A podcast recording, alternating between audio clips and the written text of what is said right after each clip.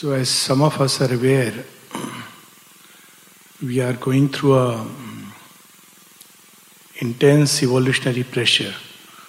I won't use the word crisis. Uh, intense evolutionary pressure, probably the crisis part is largely over in the previous century, but there is tremendous pressure. Some time back, I was uh, hearing um, someone had sent a small WhatsApp clip where uh, a person was challenging the view that evolution will take place further. And the rationale he gave was that uh, evolution takes place through challenges. And there are no challenges now for human beings to evolve. Either he was not aware of the climate change and other outer challenges that we have ourselves created for our own evolution. This is something very interesting. Uh, and at the same time, with the coming of man, the challenges are becoming more and more uniquely inward. This is something unique to us because the first stage of evolution, which takes place uh, up to the animal level, it, it takes place largely unconsciously. An animal is not self aware to the extent we are. Some beginning of self awareness starts in um, the higher mammals. But the real self awareness, with us, we become aware of a subjective inner space, an inner dimension, which throws up its own unique challenges. For example, we don't uh, necessarily suffer only because there are weather changes, we also suffer because of the thought of the weather changes. It's not only our own, but also, you know, people across the globe. I mean, today I was watching the news that there is a heat wave going on in Europe, and my thoughts went to all my friends that what they must be experiencing heat wave because we know what it is. So just this thought begins to create unique challenges. This is the essence of a humanness. The other aspect is that um, as we evolve, the footprints of the past stages continue to exist within us. They don't vanish. So, very often, this uh, idea, some people often ask uh, that, you know, we went to Auroville thinking it's a utopia because, you know, you see, see a video clipping and you uh, believe it's a utopia and you come there. Same thing applies to ashram. So, um, I tell them that it's a utopia, just add three more words in the making and uh, each of us got to contribute our bit. And even if it's a perfect utopia and I'm not ready for it, I have not changed inside, and I walk into a real utopia, I won't enjoy it. Because, well, I have to be fit and ready to understand what a utopia is. Utopia is not a wishful thinking. So, because of all these things, and above all, the increasing evolutionary pressure, which animals don't experience in this way. We experience not only the past layer and the environmental challenges, but man has in him, as Sri Aurobindo says, an incorrigible something. So it's never satisfied with its own present state, and there is in him a constant pressure to move up, move up. Uh, in ignorance, it is mistranslated as uh, in the form of ambition, outer achievement. But as we grow more and more aware, it's an inner state towards which we climb. It's, we are programmed for evolution, actually, and we can't help it. That's how human beings are programmed. So it creates unique challenges, and as um, Dan was pointing out, in a place like Auroville and Ashram, the pressure is much more intense. Uh, also because uh, there is no one way to live here, you know. There are places where there is a very recognized norm. Even when it is said we don't have norms, there are norms. There are rules, regulations, norms. So, uh, more or less, people adjust to that. They live in conformity, knowingly, unknowingly. But more and more, we are entering an age of individuality. So, the conformism is breaking down. That's one part, necessary part of evolution, one of the challenges. At the same time, in a place like Auroville, which is meant for evolution, we are yet to discover what is the new normalcy. So, uh, no one can define the new normalcy. You know, uh, we are no more what we are meant to be, and we are not yet what we should be. You know, long back there used to be an advertisement of Amul chocolate, and it used to say, "I am too old for this and too young for this."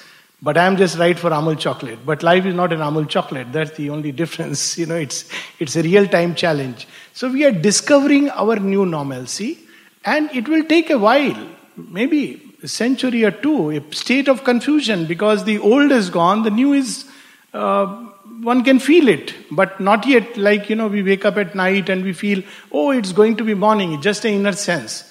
So if somebody says, have you seen the sun? No, I have not yet seen the sun. I, I don't see the light, but I know, I feel it's morning. Of course, we can see the time.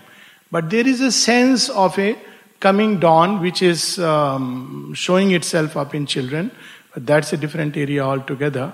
But at the same time, we feel the pressures of the night like an evolutionary drag drawing us back. Let's sleep a little more. Let's sleep a little more. It's not yet morning. So, you know, this is the kind of challenge that we are experiencing. And among these challenges uh, we encounter because of our past evolution, one of them is anger. There are others also. It reflects, as I said, the footprints remain even in our brain wiring, it reflects. So, very often people say anger is an emotion. It's not an emotion. Even biologically, it's not an emotion. It's a mistake to call it an emotion. Biologically, anger is um, through a small little tiny, teeny weeny area in the brain, but devastating. and it's called the amygdala. So that's uh, part of the reptilian brain, you know. Uh, so it's like a little snake in the inside us sleeping, and that can get triggered by many things, many triggers of the.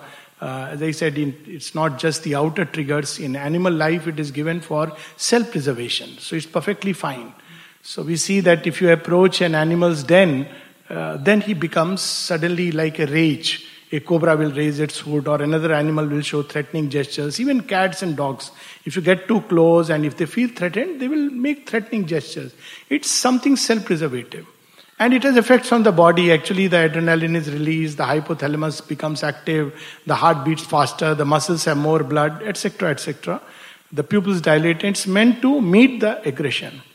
And when the aggression is gone you move away from that territory it all comes down. Mother gives this beautiful example of when she was meditating in um, Algeria, and suddenly she feels uneasy and opens her eyes and sees a cobra right there with the hood. And she says, What have I done to make the cobra angry? Now, this is a very interesting example, I always feel, because look at it uh, the example of the Divine Mother, she is not blaming the cobra. She's, uh, we so readily blame human beings. You did this, therefore I got angry. Now, here is the Divine Mother saying, What have I done to make the cobra angry? so, it's a very um, uh, illustrative example. I, I, I, find it very inspiring. And then she uh, realizes that she is sitting inadvertently on a little um, place where the cobra used to live. She was uh, meditating below a tree, and the cobra had its home there. So, without threatening the cobra, looking into the eyes, she gently moves little by little and it's enough for the cobra to understand that she doesn't mean to occupy my house. You see, they can be also possessive to an extent. and so the moment she does it, it um, mother describes so beautifully. It dropped its head and turned back and went into the pool. Oh, what a beauty! This is uh, I, I, find in it uh, so many hints for uh, looking at life. You know, when people are angry, uh, next moment they can be very beautiful people. They can actually be very beautiful people at heart, and we mm, take a picture, snapshot of that moment, and stick it into our heads and permanently label them. You know, anger prone, making it worse more and more. So that's our role in uh, perpetuating what we call as uh, uh evil in the world.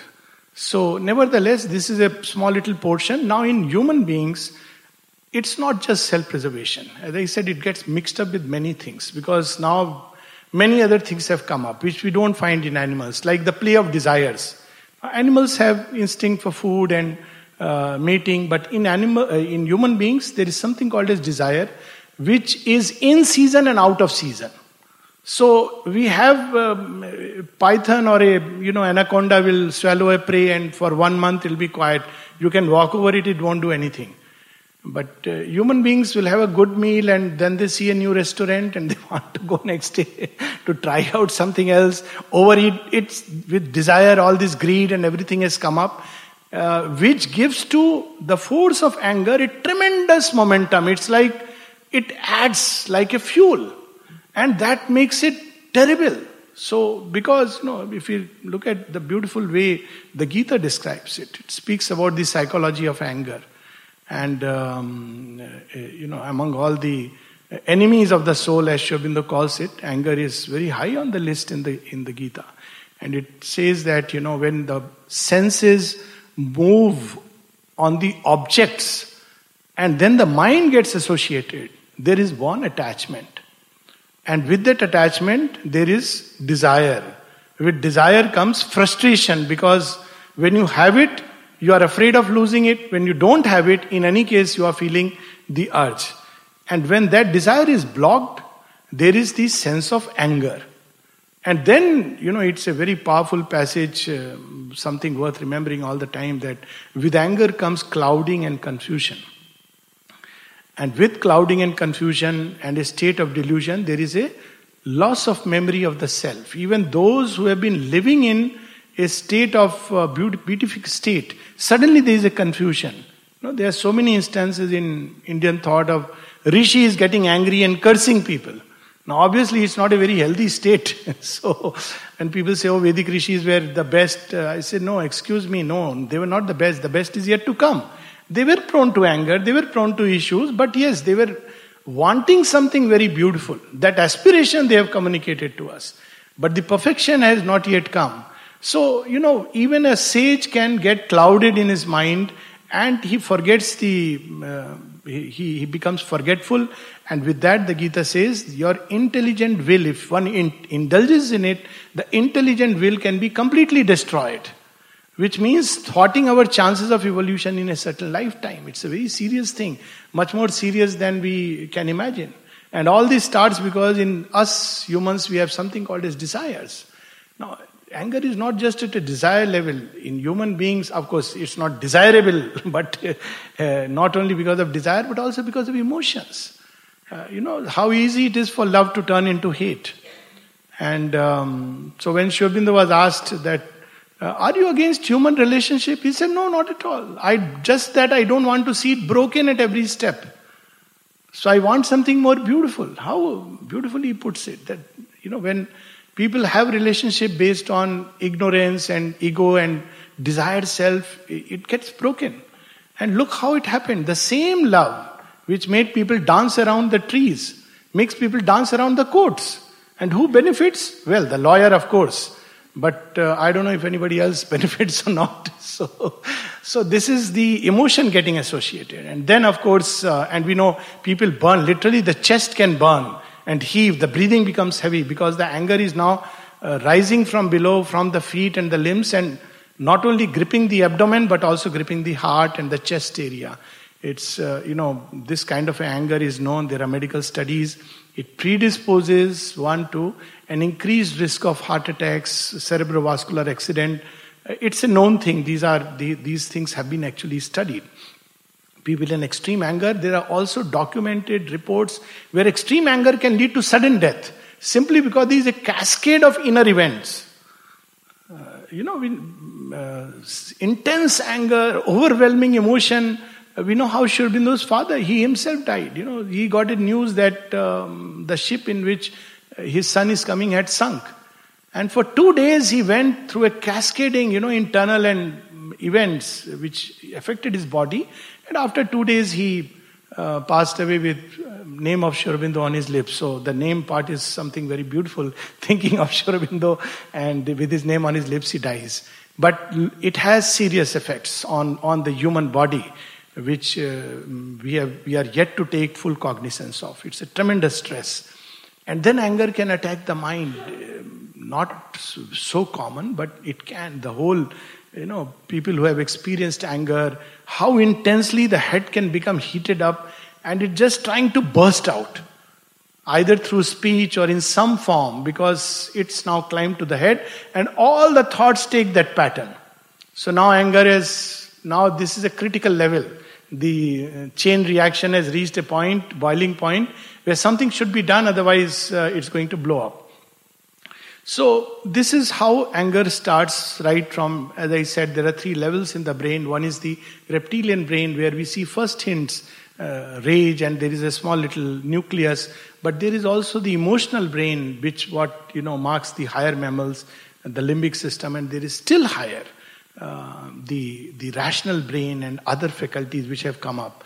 So normally, evolution means that from above we control the lower. As the mother says, first be reasonable. Leave aside the psychicization and other things. Be reasonable.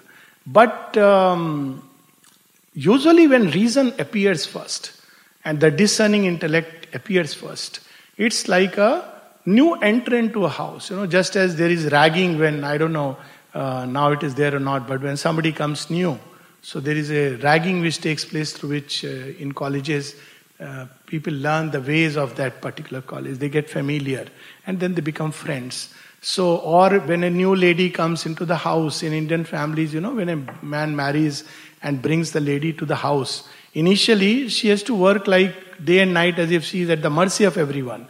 But don't worry, she is smart enough. Very soon, she knows how to take control. She starts by taking control of the man by her side. And through that, everything else gets controlled. But there is a period when the new entrant, which is meant to actually control, is controlled. So there is a whole stage of evolution when reason is used to justify anger. Reason is used to justify greed. Reason is used to justify everything that we do in, in our life. It means it has just been born. We have not developed it. And that's why one of the things in yoga is to first take it, take out this faculty. If we read through synthesis, yoga of self perfection, Sri Aurobindo says one of the first things is to learn to take out this intelligent will, buddhi, as it is called, and keep it apart, which means never to justify it. That's the first step. The very first step in controlling anger is not breathing techniques. Breathing techniques are very temporary and we can come to that, but not to justify. Well, I got angry, nobody else is responsible for it. What happens within me?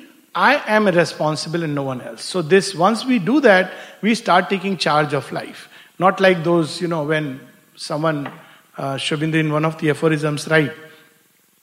Uh, talking of some medieval ascetics that who had labeled that women are bad. Why? Because they make people fall. So they say, is it the woman's fault or your? So beautifully he puts it. It's your fault. You can't blame somebody. This is one of the first things about taking charge of one's life, assuming responsibility. And that's a sign of maturity. If I am getting angry, nobody else is responsible for it. I am responsible for it. If I am responsible, I can do something about it. If somebody else is responsible, obviously it's not in my hands. And that's how the difference between going to a court and, as I understand, going to a therapist. When we go to a court, somebody else is responsible. You see, this is how uh, even our idea of justice works. You know, justice is one of those things which has come up with human beings because we have a faculty of judgment. So, the idea of justice. And this idea of justice leads to so much anger inside activism, anger, demolish everything. Now, what really is justice? Justice is like somebody has done something wrong to me, and there should be justice. So, in ignorance, justice operates like that. And when people don't find it happening, they get angry and, in intense anger, ultimately blame God and they say, There is no justice in your world. But look at it the other way. When we begin to look inside, then we see the whole values are reversed. So, what's happening in my life, which I feel that injustice has been done, is an evolutionary challenge for me to clear my spaces. Something has risen up inside and I can clear it. So, true justice means that if I evolve through it, I have become a better human being. And somebody who was condemning me, criticizing me, was a big help. You know, there is a very nice. Uh, little couplet from one of the uh, ancient mystics uh, in India, Guru Nanak. People must have heard his name. And um, he says that those who criticize us uh, are actually our friends. And he gives with his touch of humor how they are friends. He says, you know what? They, um, they instead of our going to hell, they go on our behalf. And they clean our clothes, dirty linen. So there is a, a, nice little story about a um, sage going to a, a village and uh, he says anybody has a problem then a young man comes and says you know i have a lot of headache lot of headache Too much headache. What is the reason? And the sage looks at him and uh, wisely or unwisely says, You know what? It's all the sins. Because of the sins, you are having this headache. And he goes away. Then, after a year, when he comes, he, the young man says, Thank you so much. My headache has really disappeared. What did you do? Some occult action or grace? He says, No, no. I did something. I played a little psychological trick. And then he called the other villagers. And he, they, they started complaining of a little bit of headache they have started getting. He said, What happened when I said that you are full of sins? Then everybody started looking, Oh, here is the man. He's a sinner. Now, by doing it, everybody got a little bit of his headache and he got free man. Now, this is a illustrative story that uh, how we can, uh, by associating with a part of a person, not only strengthen that tendency in the person, but also uh, unwittingly share that burden. That's why one of the ways mother says that when you encounter evil, she is, she is asked, uh, how do we cure evil in the world? So she says, if I tell you, you won't believe it, uh, refuse to see it. Then she says, I know you will say that if I refuse to see evil, how am I, how am I going to correct it? Uh, this is a Buddhist way, actually, by the way. And she says, Yes, there is a way. You see the beauty in the person. Now, everybody has a beautiful side. See, a lot of uh, problems, issues, human relationship, a lot of things come because this sense of justice is not tempered with kindness and love. It's not that there should not be justice. There exists something like a justice in the world. But what is much more predominant in the world is not justice but love. It's a much greater force. I, I'm sure everybody knows it within their heart. And it should always be tempered with love. When we have that, then we don't have to say, forgive the person. There is no other person to forgive. I mean, love knows it like uh, in, in this way. So the first thing is not to justify. By doing it, we take away that mental component from the anger, which is very important. Uh, take away that force. We, we need to take away even that emotional component, which is, you know, the and and here the mind helps to see that when we are angry, actually the only person who is really suffering is me, me, and me. It's, it's counterproductive. See, that's the problem with the, and, and the effects are the same. Whether it's an animal life or a human life, we may think I'm angry because somebody has hurt me, but adrenaline is still getting secreted. Steroids are still getting secreted, which means blood pressure is going to rise in me, which means ulcer are bound to happen in me the same things, just because in animal it's given. Animal has to fight. But now we don't have to fight. It's my emotional hurt. I'm not fighting anyone. The person with whom who has hurt me has gone somewhere else. But the emotion, uh, these, uh, these strong emotions mixed with anger, they are creating a state within my body which is pathological. They are making me burn with anger, and you know we don't know what to do about it. So some people they try to uh, do uh, follow a strategy which is not a good strat- strategy, and sometimes even in context of uh, you know well-behaved life, um, you know people bottle it up. They just put it inside. They repress it. Now we know that it doesn't help. Now there is a difference between repression and suppression. Uh, you know, from a yogic standpoint, repression I am not conscious. So you know, you ask a person that.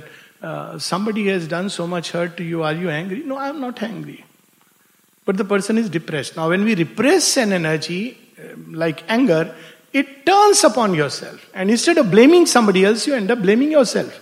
I am bad. You know, when people go through a heartbreak, youngsters, they come and often complain. They say, You know, I feel rejected. Why do you feel rejected? Oh, I am a bad person. I am not good. So you have to explain that, you know, he doesn't deserve you. I mean, uh, just kidding. But, you know, it, it helps to know that, well, I should not devalue myself. Now, this anger changes into depression and anxiety. So that's a probably a worse form. Much better for a bet, little better form is to, you know, just speak out. But speak, you can speak out without really uh, adding all these things, emotions and desires. It's all right to express that. Look, you know, your action has hurt me, and I wish you had been a little more uh, careful, uh, not condemning in the person. Condemning the person is, you always do this. Now, you know, the person is wondering what all times I have done it. Now, there is a subtle difference between taking a specific instance and labeling. Now, labeling is when I say, you are like that. You are always, you know, fighting. You are a terrible person. Now, these are strongly loaded judgmental statement, they don't build bridges, they break bridges.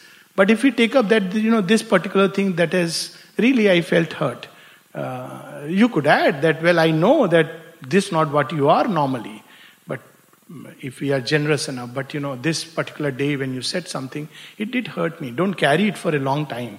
Then the person also feels that, yes, maybe I would have hurt. It will build a bridge and better the, improve the communication. So it is where we are dispassionately looking at it and communicating in a dispassionate way without bringing these elements. But just bottling it inside is certainly not helpful. Then, of course, we know that a lot of anger arises because of frustration of desires.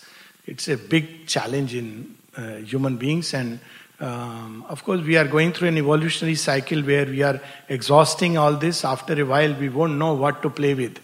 Uh, rather, we may become tools of the artificial intelligence which will play with us. So, um, uh, probably that's the route desired self will take. But in a, in a person taking to an evolutionary inner life, we have to work upon it, and one simple way is moderation, life of balance, rather than an ascetic refusal of desire, where people suddenly, you know, I see even in the ashram context, I think here it doesn't happen, and that's good. Suddenly they join the ashram, they start wearing all white.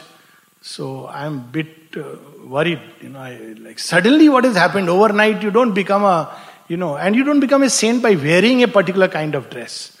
Uh, people even adopt this is my dress. So, you know, it becomes a way to uh, show who you are. But we don't need to show who we are. We have to be what we want to be. it's not something. Uh, so, instead of uh, trying to crush desire in this way, it's a hydra headed thing. Sometimes when people do it, it takes a very weird form spiritual ambition. Just discussing on the way, very dangerous thing.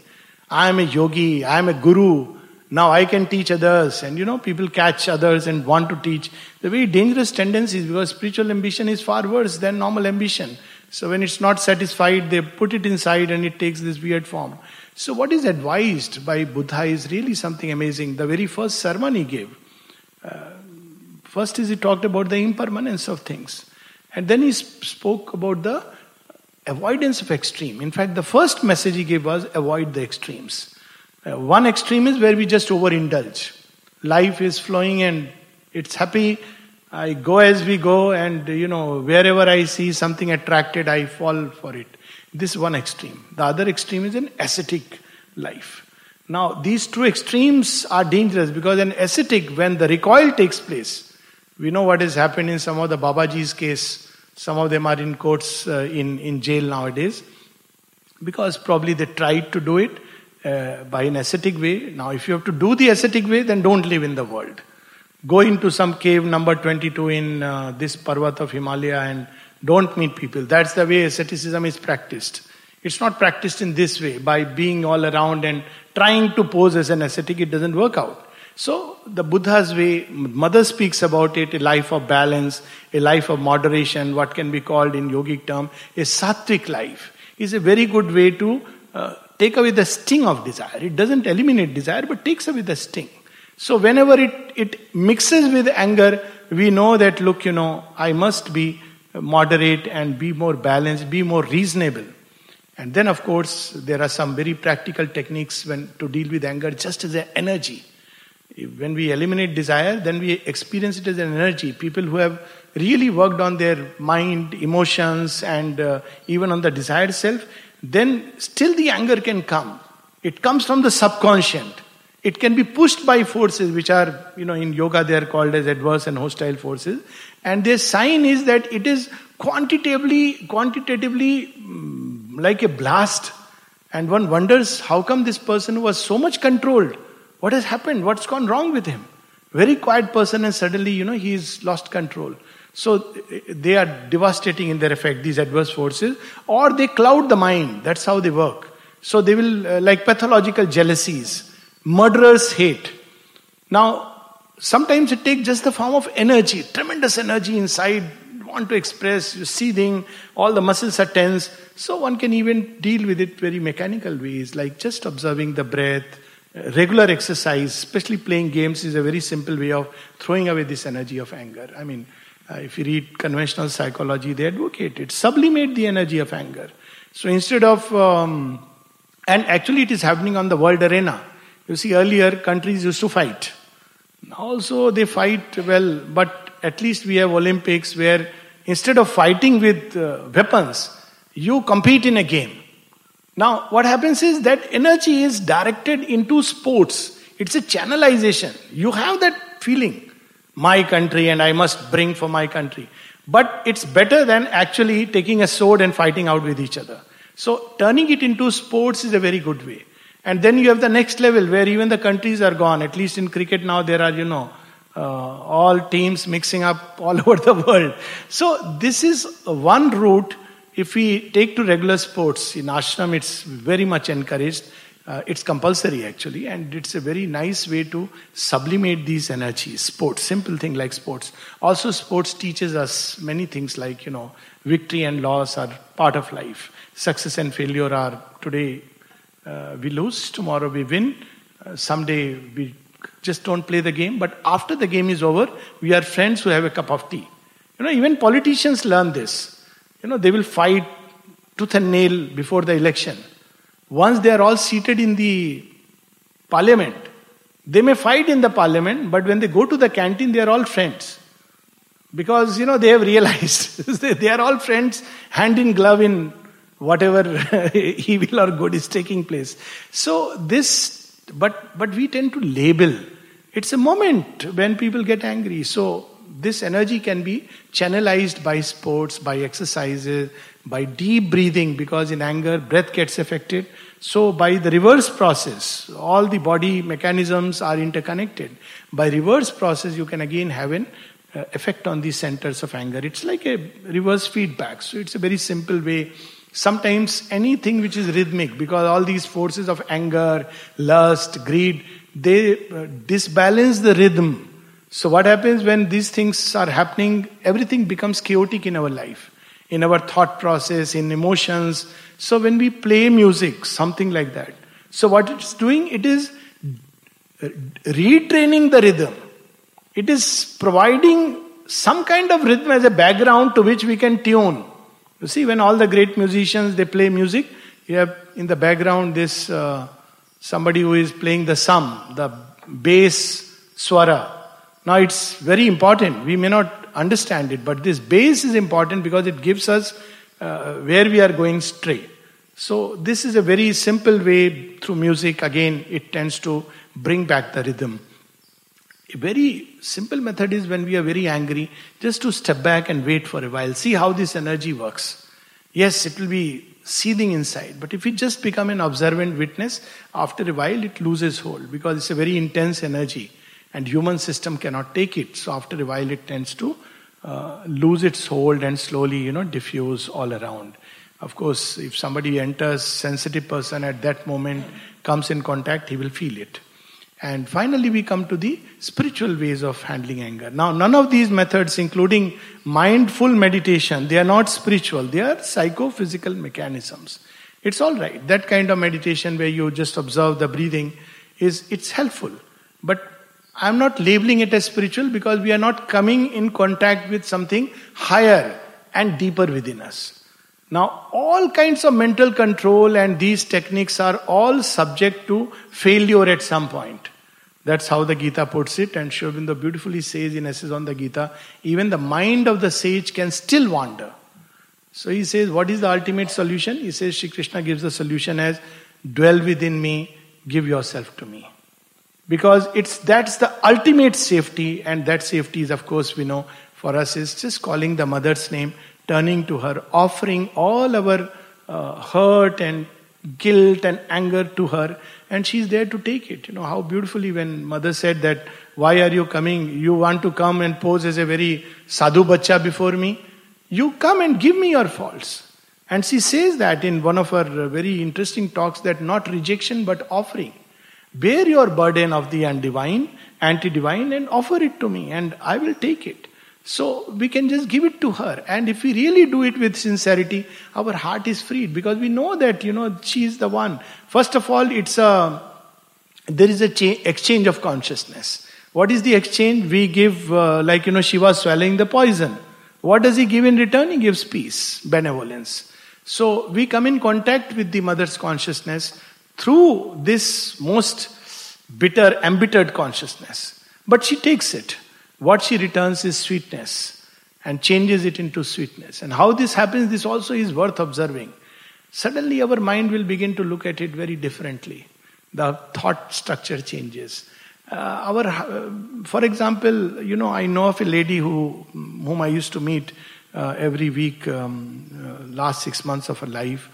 Uh, so she one day suddenly tells me, I have to tell you something very important. I said, okay, what is it? Maybe, you know, some problem in the body or something. She said, you know, I have made a discovery. I said, I appreciate, you know, at 80s, she is making a wonderful discovery. She says, you know, I have forgiven my husband. Now, you know, it was many decades back. So I said, I am very touched, but what went through? She said, You know, I remembered the Gita that men are bound by their nature. And so, whatever he did, it was his nature. It's not that he, he didn't ask for it, he was born this way. It was his constitution. And he did what he did because he was bound by his nature. And uh, so I forgive him because uh, how can you blame somebody who is himself a victim? You know, it's like he's a victim of his own nature, he's in a prison. So actually, uh, when we take to spiritual life, very often when we find such people, it changes into the force of anger can even change into compassion when we have practiced. We see how much they are suffering. So, what is the way we to release from the heart? People often say practice forgiveness. Well, uh, those who can do it, it's very nice. But my method, which I follow, which I found, you know, uh, what Mother has suggested, you go and pray for them. Because you know how much they must be suffering. So go and pray for them that may their hearts be filled with peace and kindness. And may they not be so unkind and ungenerous towards not only me, because they must be doing it with many people. So pray for them. And it helps your heart become free. Uh, also, there is a wideness because of the magnanimity. And of course, it helps this world. It instead of, you know, we talk about cre- helping in the new creation. We don't help in the new creation when we fight with each other. That definitely one thing is sure.